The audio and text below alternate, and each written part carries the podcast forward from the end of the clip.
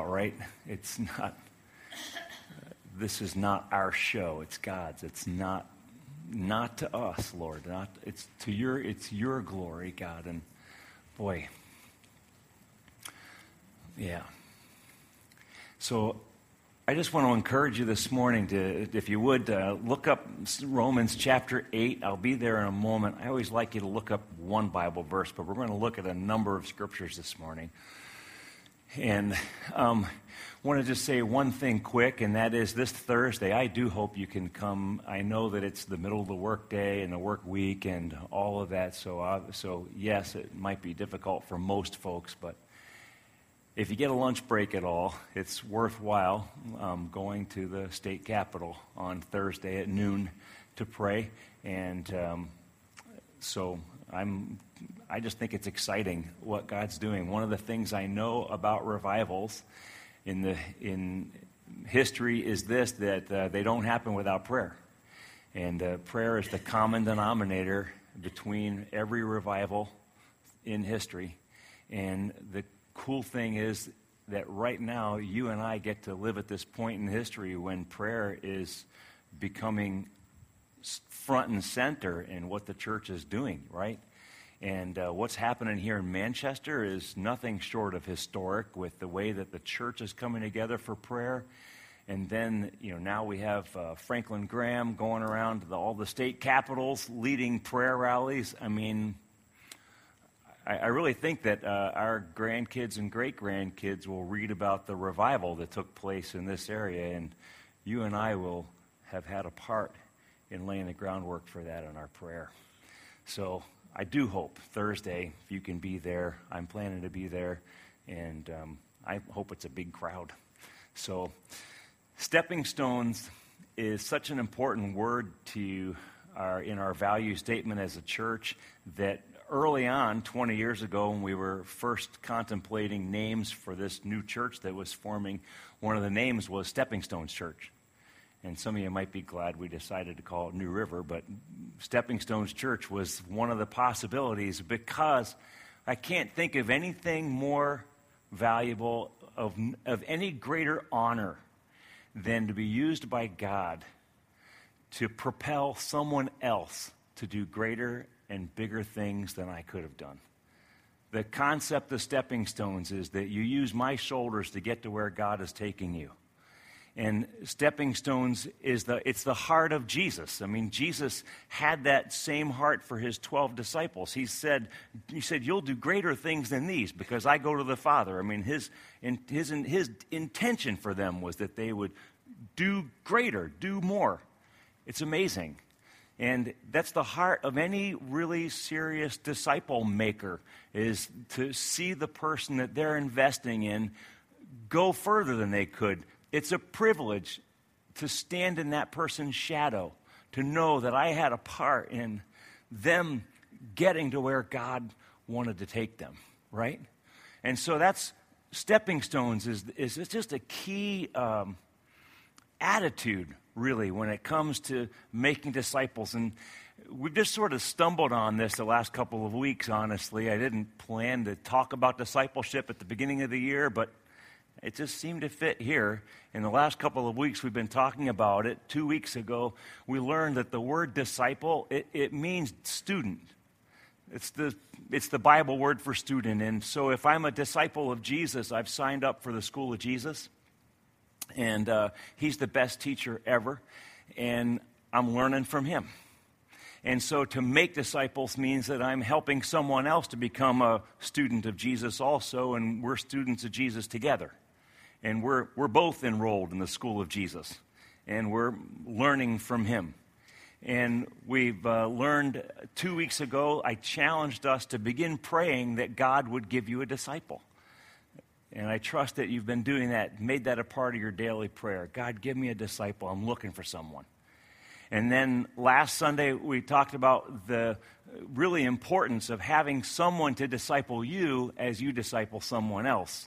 And so we looked at the relationship in the Bible between Barnabas and the Apostle Paul and Timothy, right? And we noted that we would have no Apostle Paul if it wasn't for Barnabas. And Barnabas was Paul's encourager, he was his discipler.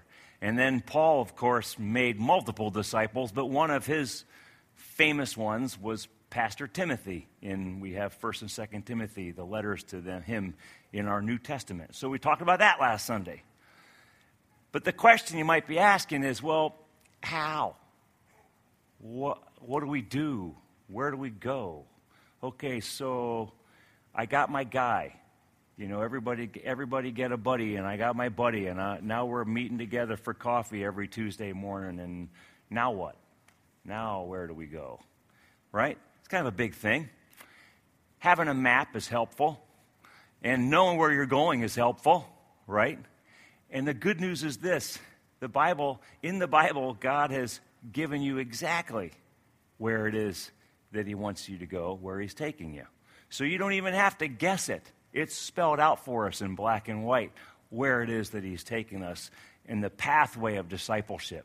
The good news is it's so clear in God's mind that God actually created the world with this in mind. That God's actually been thinking about this before He made the world. So it's that clear where God is taking you, right? And we read that in Romans chapter 8. Romans chapter 8, verse you know, I just want to read the whole paragraph, verses 28 through 30. Uh, verse 29 is the one we're really honing in on, but it's a good paragraph. So, and we know that in all things, God works for the good of those who love him, who have been called according to his purpose. For those God foreknew, he also predestined to be conformed to the image of his Son that he might be the firstborn among many brothers and sisters. And those he predestined, he also called. And those he called, he also justified. Those he justified, he also glorified. It says that God, those God foreknew, he also predestined to be conformed to the likeness of his son. That word predestined, it means God's determined to make it happen. It means that God's been thinking about, God like made you with this in mind. This is not some, an afterthought for God. God's literally been planning on this for a very long time. He predestined you to be conformed to the likeness of his son. See, so what's God doing? Where's God taking you? He wants to make you just like Jesus. That's, that's, that's it. You know, you get the puzzle and you got the picture on the box, and the picture on the box helps you to know what it is you're making so that you don't go astray. Jesus is the picture on the box. And your life and mine, it's broken up in pieces. We come to God in pieces. Here they are, right? And they're all there, and the pieces begin to get put back together, right? But the picture on the box is Jesus. That's where God's taking you. You want to know where God's taking you? That's where He's taking you. He has every intention of making you just like Jesus. And it says, why would He want to make us like Jesus? Well, that Jesus would be the firstborn among many brothers and sisters. In other words, Jesus is the prototype of what you and I are to become, right? I mean, I've got every one of us has a car. You know, most of us have a car out there in the parking lot. There was a prototype to that car at one point. The manufacturer built the very first one. It cost them a lot of money to put the first one of those together, and that gave them the picture of where it was they were headed, and now they have how many thousands or millions of that particular kind of car that they've made now over and over and over and over again. Jesus, he's the prototype. God's like, here he is. This is what I'm doing. And his goal is that the rest of us begin to look more and more and more and eventually look exactly like that. It's where he's taking us. But then you say this maybe you wonder okay, but still, why? Why do I have to be just like Jesus? I mean, okay, I get it, he's Jesus. Okay, great. But no, but really serious, you know, like, really, why? What's the rationale? Why would God want me to be just like Jesus? We're going to answer that question at the very end today. So sit tight on that question. Why would God want to make you just like his son Jesus? There's a path that God takes us that we all got to follow. You know, one of the things I love about our Father is our Father knows all the ways that you and I have to change, and yet he doesn't dump that all on us at once. Aren't you glad for that? That's, you know, one of the ways that the, the, that the devil deals with us differently than the way God deals with us is the devil flips on the floodlight. He wants you to be overwhelmed by everything that's broken, all that has to be done. The floodlight, high powered, you stand there overwhelmed. Listen, if you're sitting here this morning and that's where you're at, you need to know the devil's messing with you. Just know that. Because our Father doesn't deal with you that way. Our Father deals with you with a pin light. You know, the, the one the doctor keeps in his pocket. And he pulls it out and he shines it in your pupil. That one. That's the way that God deals with. He goes, you know, son, daughter, hey, let's work on that. And now, and now let's go there. Let's do this. And let's deal with that one at a time. And Satan's trying to flip on the floodlight, and God's shutting him down. Let's work on that. Right? So I love the way our Father deals with us. One change at a time. He knows all the ways that you and I have to change. Isn't that amazing? I mean, He knows it. God knows every way that you're going to fail, every way you're going to blow it in the next however long you're walking on this planet. He knows it all. And yet, He's patiently working with us each part of the way. I love that about our Father. And so, what's the pathway that God's taken us down? Where's He leading us in the process of becoming more and more like His Son? How does He do that? The Bible gives us word pictures that we can follow.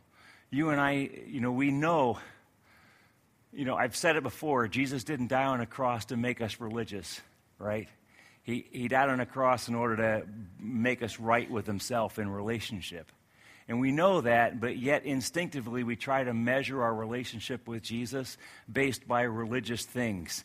And it doesn't work, does it? I mean, I, I can't say that I'm closer to God because I read my Bible more.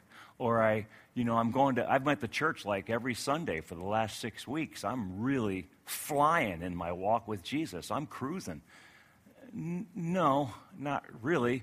You can know the Bible inside and out and not know Jesus. Jesus, Jesus actually confronted the Pharisees about that, right? In the New Testament, in the book of John, Jesus told the Pharisees, You guys diligently study the scriptures because you think by them you find eternal life, yet they speak about me.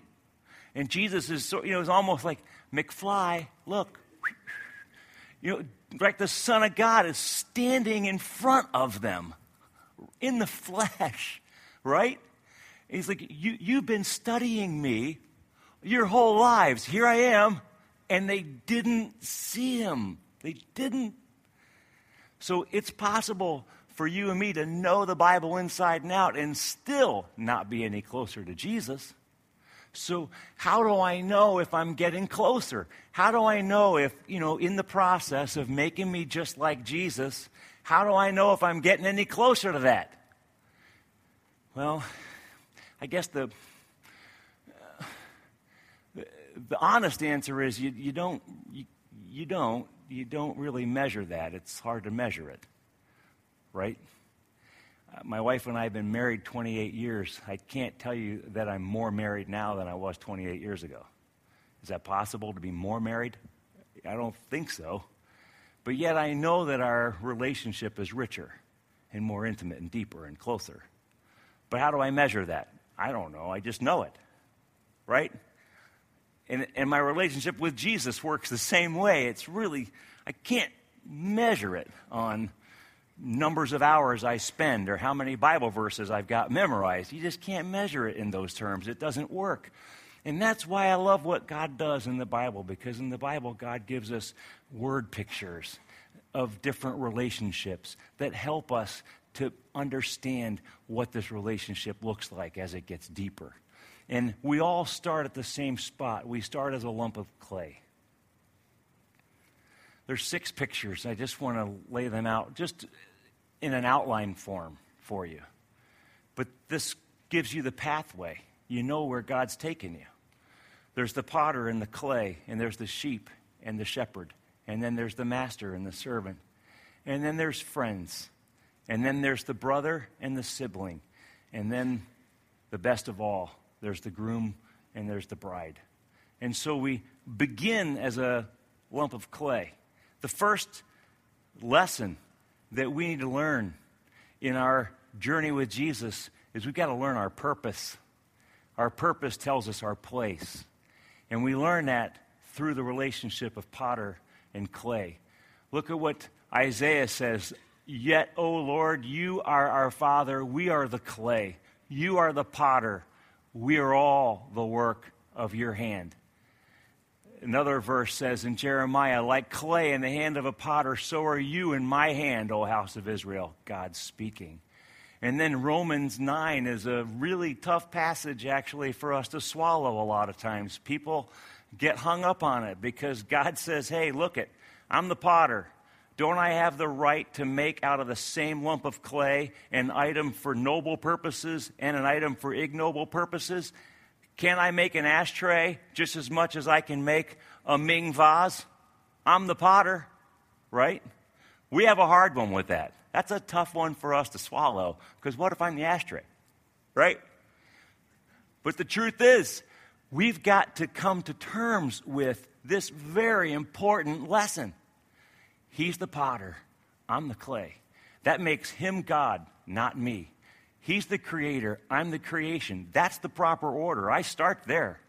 I, if I don't and you notice in our society today, we're working really hard to ignore this most foundational truth, are we not? We're fighting hard to be our own gods, to create our own destiny, to, to define our own lives, right? I get to do whatever I want to do, whatever I feel like doing. God goes, Oh, no, you do. I'm the potter. You're the clay.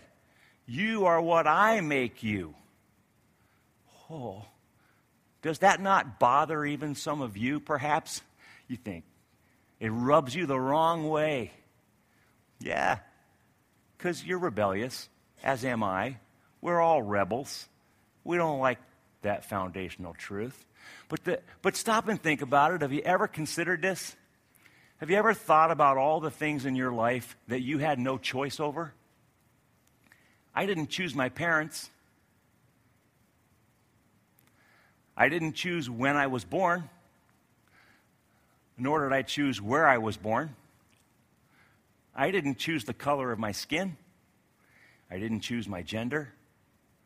There are so many things about you and me that we don't get to choose that are simply made there that way, right? I didn't I don't choose my talents. You ever thought about why, why is it that some that some people can sing like a bird and then somebody else sings and it's just, you know, nails on a chalkboard. What's, what's the difference there? How'd that happen? Potter, clay. Why is it that some guys just ripple with muscles? And no matter how hard I try, oh, I ripple, but it's not muscles, right? Why, how does that work? Why, it's, and sometimes I stand at the gym and I go, that ain't fair. How does that work? Right? Well, it's the potter. He made, I mean, there's different body types. Some people are thin, just naturally skinny. Some people can't gain weight to save their lives. And other people, you know, they put the weight here, the weight there. It just, how does that work? I didn't choose my IQ. God created me with that. Now, you and I are given potential. We always have potential within the realm of how God made us, true and I can maximize that, absolutely. And it's probably very safe to say that nobody maximizes their full potential, right? But the truth is, there's a potter and we're the clay. I learn my purpose first. And when I learn my purpose, everything else begins to fall into place. But if I don't learn my purpose, then my whole life is out of kilter. But I don't stay there because the next phase in growing in our relationship with Jesus is sheep and shepherd, that He's the shepherd and we're the sheep. You know, we love Psalms 23 the Lord is my shepherd, I shall not want. I love that verse. And then Psalms 100 know that the Lord is God, it is He who made us, and we are His. We're His people, we're the sheep of His pasture. So Isaiah says that we all, like sheep, have gone astray. Each of us has turned to his own way. And in John chapter 15, or John chapter 10, rather, Jesus says, My sheep know my voice. You know, the difference between a sheep and a lump of clay is a sheep can respond to its shepherd. Clay doesn't respond, right? My, we have these chickens. My wife is the chicken whisperer. she, she walks, we'll let them roam sometimes in the backyard. They like to get bugs and stuff. And I don't know how they eat those, but they do. So they're out there. Karis goes out in the yard. They follow her. They just quack, quack, quack. They run wherever they are in the yard to follow Karis, right? It's kind of fun. You know, my fry pan, I can talk to it all day long, and it's not talking back. Right? Isn't that kind of the heart, of sort of what, isn't there a certain delight that we get in, in our dog? Isn't that why we like dogs? Because they respond to us. It's kind of, they, they wag their tail, and the dog likes me, he digs me. We like that. The, the sheep, the chickens, they follow me around the yard. It's kind of fun. They respond to me. Don't you think that our Father takes delight in the same? Hey, hey, He likes me. He's following me. Hey, child. And we come, our ears are listening to the Father, right? I think He delights in that as we respond to His voice. He loves that. What we learn as the sheep is we learn the sound of His voice. We learn to hear His voice. This is a really important step in our growth with Him, isn't it? If I'm going to have a relationship with God, we talk. And if we're going to talk, I need to learn His voice. Do I not? Isn't that part of the struggle that many people feel, perhaps even some of you? You say, I've never heard God's voice. I don't even know what it sounds like. You, you hear other Christians talk about how they talk to God, and it almost sounds like they're just you know, they're shaving, talking to God. He's just talking to them. Or driving down the road, talking to God. And you get jealous. You say, How does that happen? I never, I don't hear God like that. You can. You really can. It's the sheep and the shepherd. He wants to teach you his voice. You need to learn the sound of his voice. It's an important part in your relationship with him because he wants to grow in intimacy with you. And He wants to have a relationship, He wants to communicate with you. He does. That's the lesson of sheep and shepherd. But He doesn't stay there. The next step is that we become His servants, and He is our master, master and servant. See, the sheep, as a sheep, I learn His voice. As His servant, I learn to obey His voice. There's a big difference, isn't there? hearing the voice of God and then actually obeying it, oh, that's an important step we've got to take in our walk with Him, don't we not? In fact, part of the reason why many people don't hear the voice of God is because they don't obey the voice of God. Why would God keep talking if you're not obeying? See? In fact, in, I, have learned, I'm learning in my own walk with Him that um, at times His, you know, that at times he'll stop talking, and I've discovered it's because if I go back far enough, I realize, oh, I stopped listening right about there. so then I repent and submit. And yes, Father, I want to hear your voice and I want to obey your voice. And then, okay, now we can begin a communication again. We can, we can start talking again, right? We keep going. The master and the servant Leviticus chapter 25, verse 55, God says to the Israelites, The Israelites belong to me as servants. They are servants whom I brought out of Egypt. I am the Lord your God. In Romans chapter 6, it says, Now that you have been set free from sin and you've become slaves to God, the benefit you reap leads to holiness, and the result is eternal life. You say, wait a second, God set me free so that I'd become a slave? Yeah. Yeah. I know slavery is another concept that bugs us Americans a lot, but it's pretty prevalent in Scripture. The, the truth is, freedom for you and me is not found in breaking all the rules and living without rules. Freedom for you and me is found within the confines of how God designed us, right? And that's a really important lesson, again, for me to learn is that God knows what's best. His will is perfect, and what I really need is His will. And God wants me to come to the place where His will becomes my will and my will becomes His will, where it's not even a question, really, right? It's His will. And the prayer that a, a, a servant of God often prays is God, tell me what you want. What do you want me to do? What's your will for my life, God? That's a great prayer to pray and then to do it. It's great that we're progressing. I mean, you know what? I'm not clay anymore, and I'm not a sheep anymore. At least now I'm a human in the master and the servant word picture, right? So I learn not only to hear his voice, but I learn to obey his voice. But you know what Jesus does? In John chapter 15, 15, Jesus absolutely turns this whole thing around. I love John 15, 15 because it's like the it's like the fork in the road where we're going this way and Jesus goes, we're going that way now. He changes it. Jesus says this in John 15, 15. He goes, I no longer call you servants because a servant doesn't know his master's business. Hmm. I call you friends because everything the Father has told me, I tell you.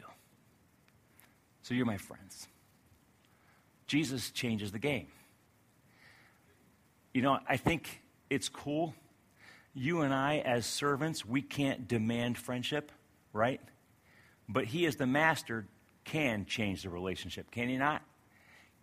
Okay, we're the ma- I'm the master, you're the servant. But you know what? Let's change that. Let's be friends. Wow. Who wouldn't want that?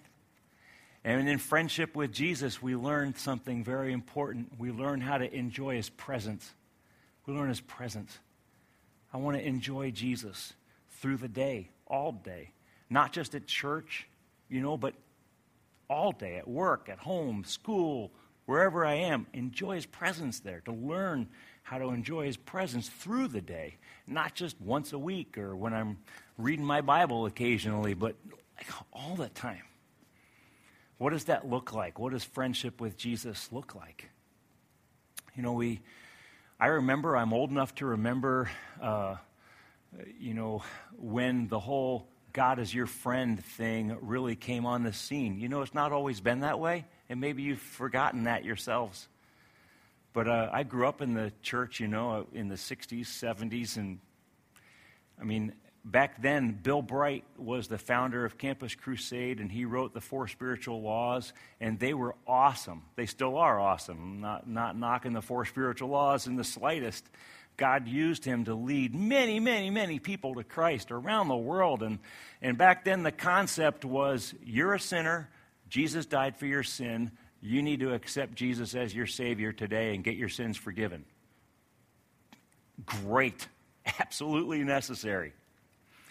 But the concept of being Jesus' friend, that wasn't really too prevalent in the 60s, 70s, and before until the end of the 70s, the early 80s, that's kind of when the concept of Jesus being your friend really seemed to come on the scene.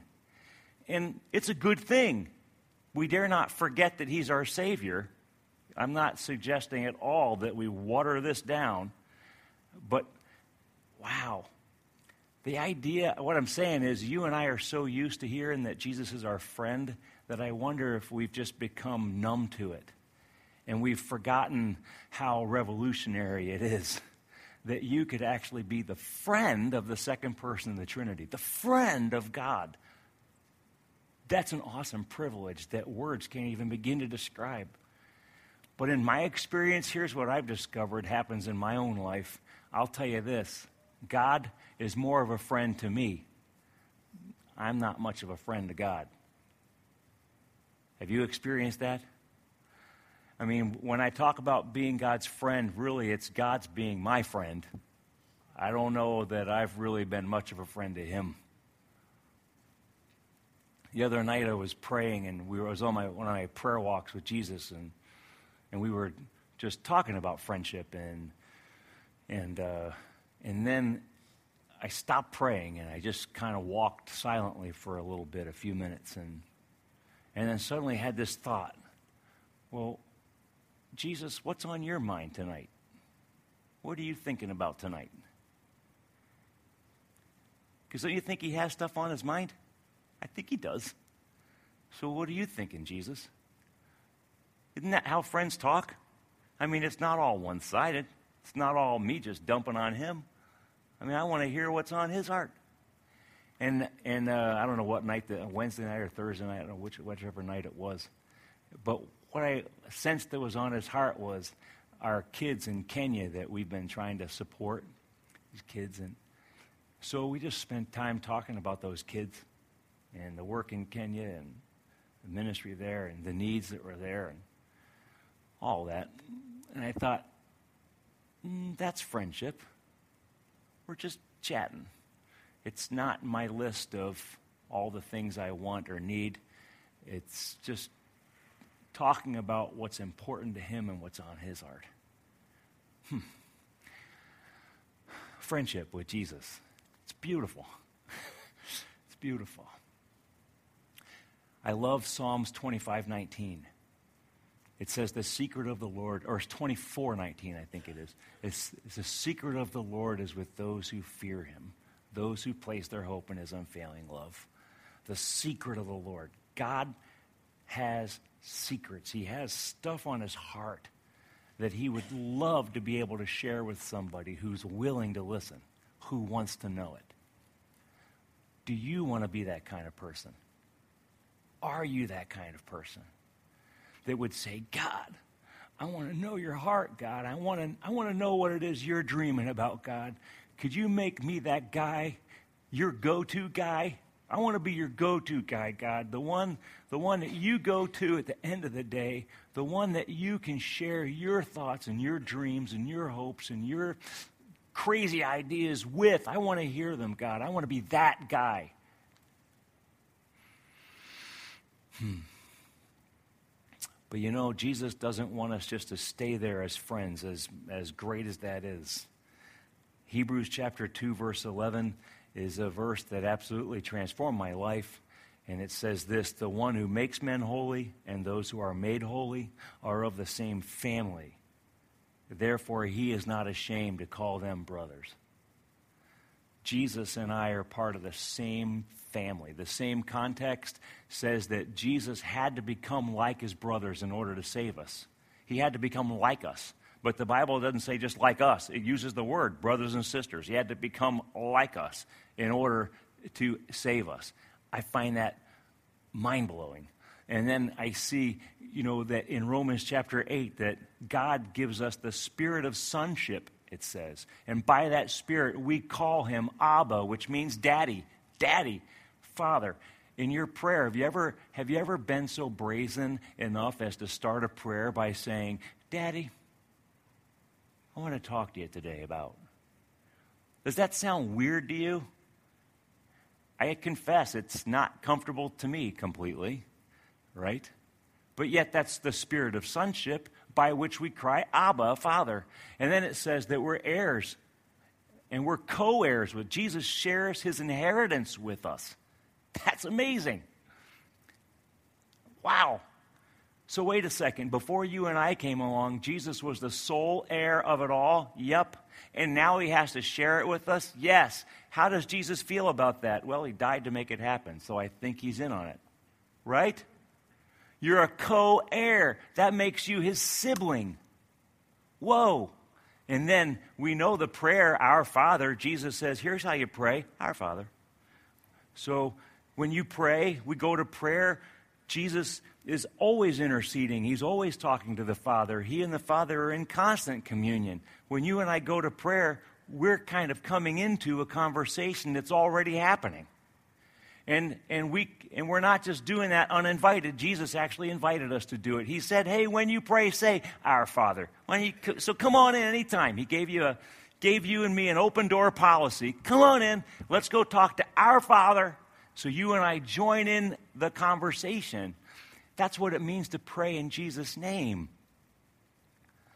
The first question in prayer is Father, what's on your heart? What's, what, what's father and son talking about these days? I want to join in that conversation and be a part of that. And I want to be a part of being the legs and feet that make it happen on this planet. You see how prayer works? That's prayer. As a brother or as a sister of Jesus Christ.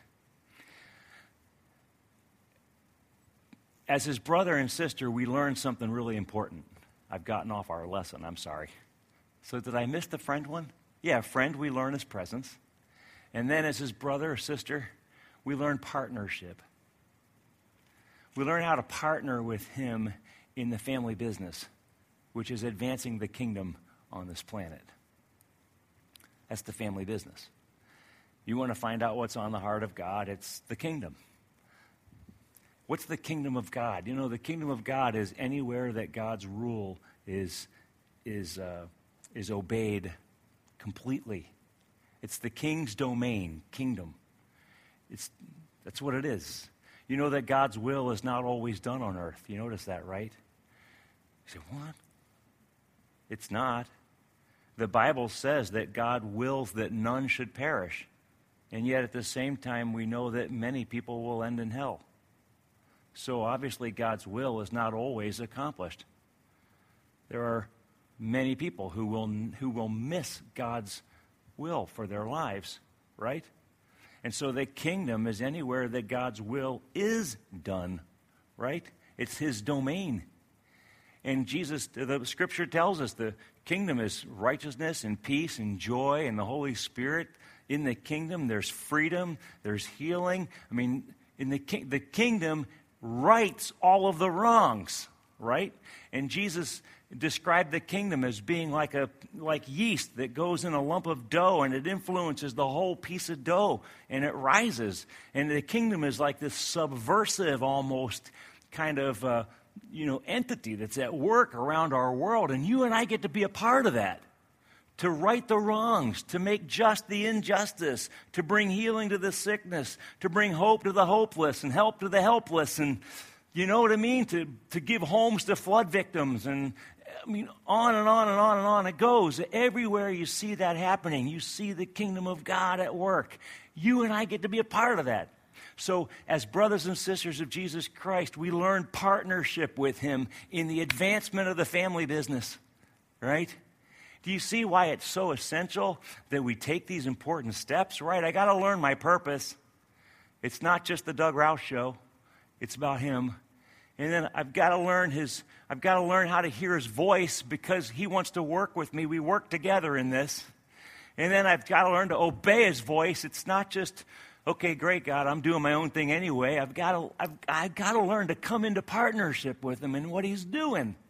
That's where I find that's, friend, that's where your life and mine begins to fire on all cylinders.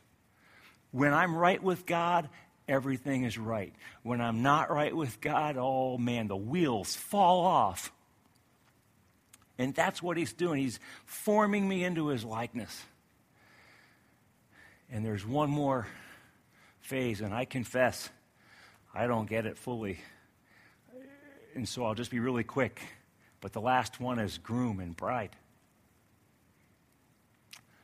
I cannot, I do not I do not understand this. I mean, I get little glimpses of it. Every once in a while, I see pieces and I think, oh, that's cool. I know it's cool. But here's the deal why? Why does God want to form you into the likeness of his son? Remember, we asked that question earlier? Why is that such a big deal? Because he wants to marry you. And the one who commanded us to not be unequally yoked would not break his own command. Jesus does not want to be unequally yoked for all of eternity. He wants to be equally yoked. And so you and I must be formed into the likeness of Jesus. We must be in order to be partnered with him for all of eternity. Now, don't hear me wrong. You, you don't become God. That's wrong. That is fallacy, heresy. Wrong, wrong, wrong. You are not a God. But you become co equal. He wants to share it with you.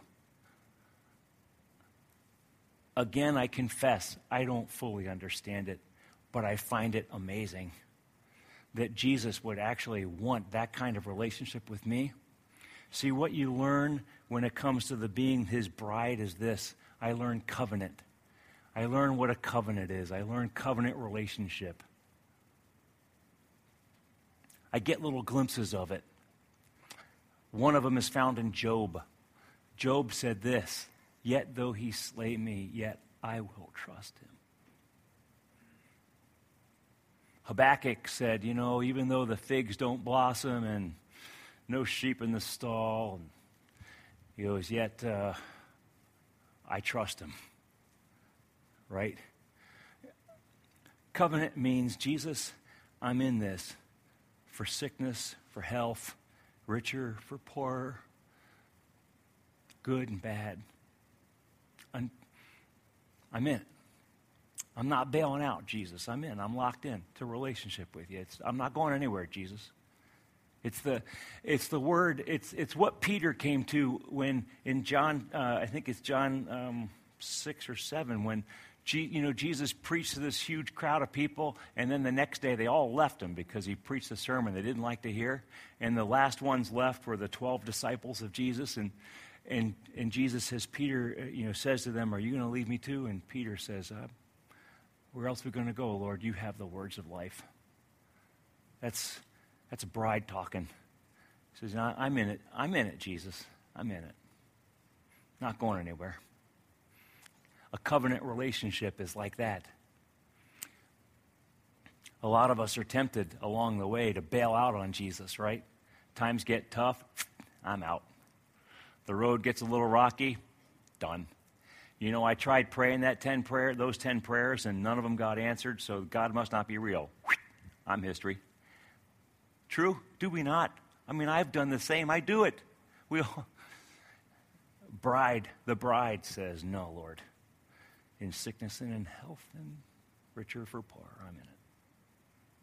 Not bailing. God says these these scriptures. Do you see these scriptures?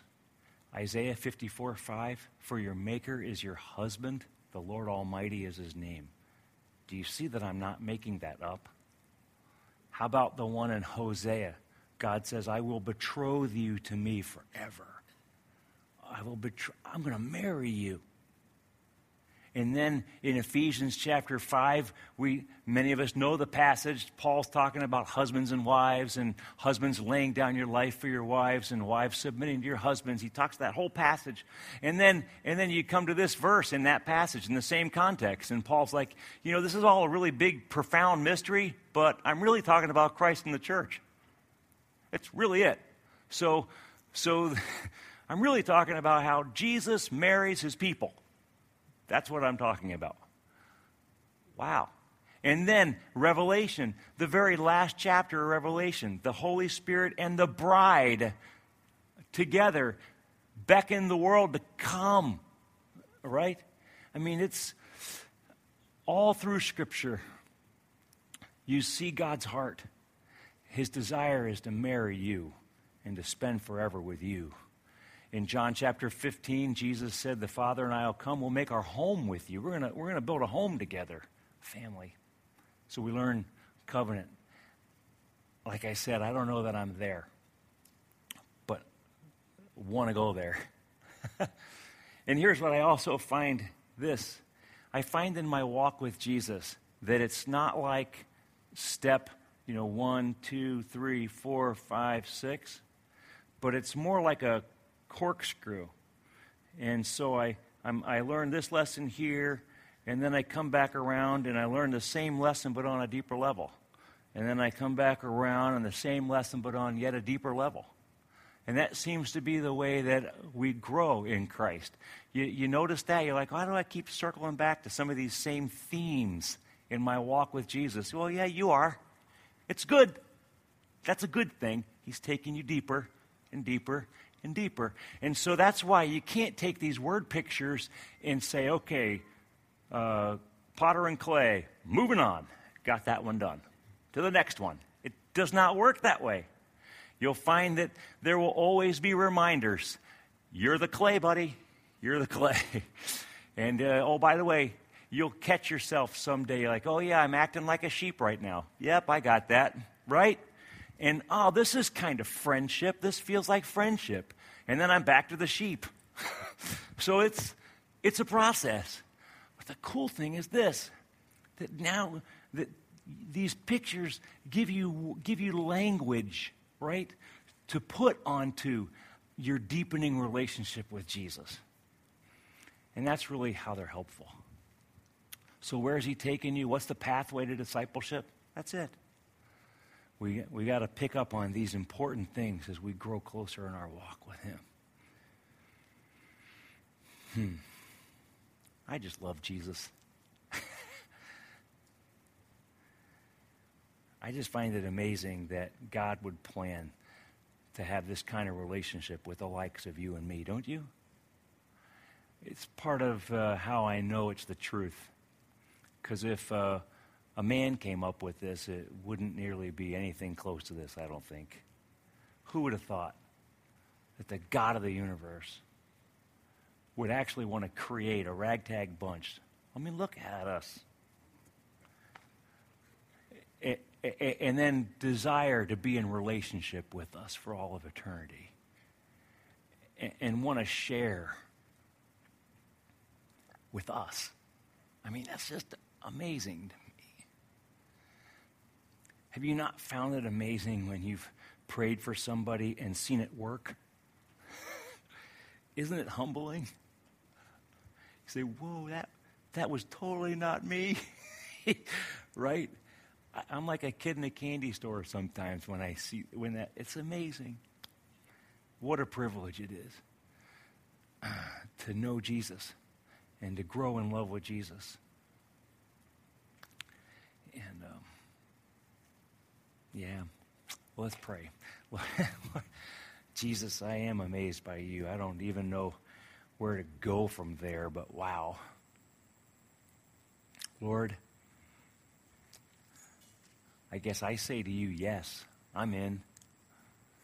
I'm in for this ride. If uh, you're creating me to be like you so that I can be fit for you for all of eternity, yes. Sign me up, Jesus. I'm in your school. Jesus, I can't think of anything better to be or to do than to be in relationship with you and to get to represent you in this world. Amazing. Lord, I pray that you would make us good stepping stones for one another, that we would serve in that way for each other, helping to propel one another to new heights, to greater places with you. I ask Jesus in your name. Amen.